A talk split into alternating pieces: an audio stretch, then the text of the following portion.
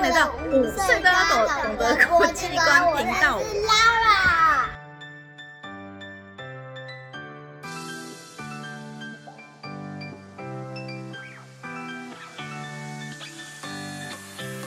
请问一下哦，你们有看过这张照片吗？No，这张照片呢，最近呢，在台湾的新闻上面呢，可以看到，你可以看到这个人是谁吗？这个是蔡，这是捷克的总统，这是蔡英文。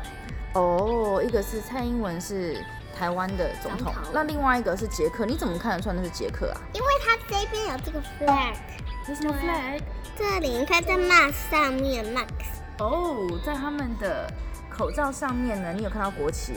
没错哦，你们猜对喽，这个是捷克来的客人，但是呢，他不是捷克的总统，他是捷克的。我我知道，我知道，你是跟台湾说话的那个谁，就是跟其他国家说话的。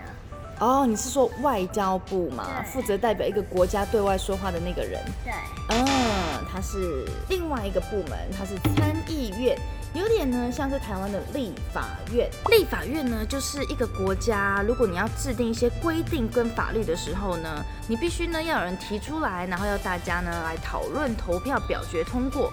所以呢，这就是立法院。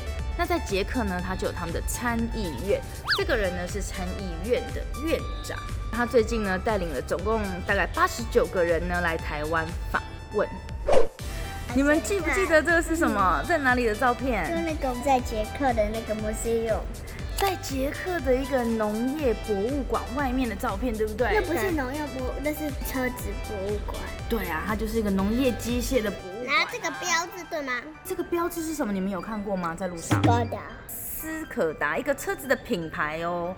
那这个车子，你猜猜看，你一定猜得到这是哪里做的？德国在战争。哦，你觉得是德国？那你觉得呢？捷克。你觉得是捷克？它是捷克的牌子。但是它是大战争的，我说它是因为战争。德国呢，它的 Volkswagen 呢，还有 Mercedes-Benz，其实啊，你会发现啊，在欧洲有很多很多的做车子啊，或者做一些机械工业的牌子呢，他们在一开始呢，可能是为了战争，但是这个 Skoda 呢，它那时候做了很多的类似像公车、有轨电车、无轨电车，有轨电车。是呢，地上有轨道的那个轨。它对，没有错，阿丽莎说对，还有这种大型的农业用的机具车，对，所以他们做了很大型的机械车。我跟你说，捷克这个国家在一百年前呢，听不到。可是工业大国。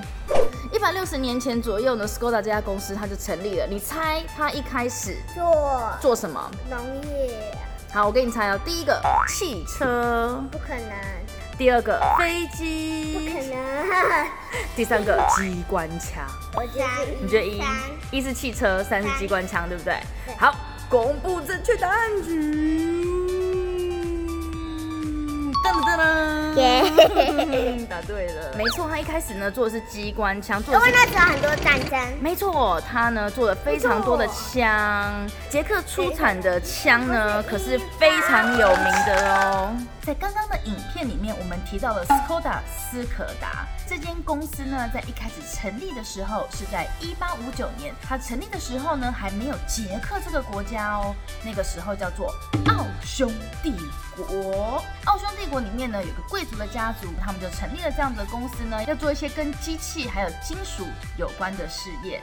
后来呢，他们就请来了一个高级工程师 Emil Skoda，他就把公司的业务呢转向作为跟军事有关的，一直到了第一次世界大战之前呐、这家公司呢，可是当时候欧洲呢数一数二最大的兵工厂哦。后来啊，战争爆发了，奥匈帝国呢也没有了，这个地方成为了一个国家，叫做捷克斯洛伐克。后来这段期间呢，公司呢它便开始朝向于交通工具来发展，在当时候呢，它也成为了欧洲呢最大的工业集团之一。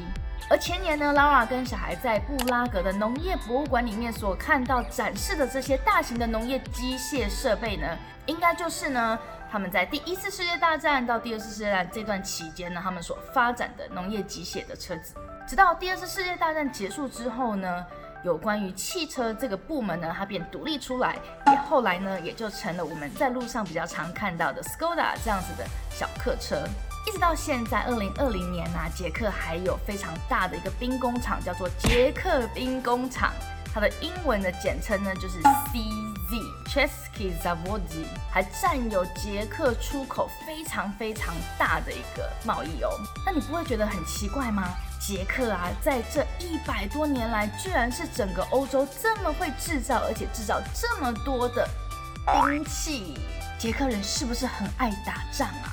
其实没有哦，你知道为什么大家都会称赞捷克是欧洲最美丽的国家？答案就是因为它并没有遭受到太多的战争的摧毁。为什么呢？老老师下一次告诉你。记得要分享，打开小铃铛，跟按赞。So，adios amigo，去，拜拜，拜拜。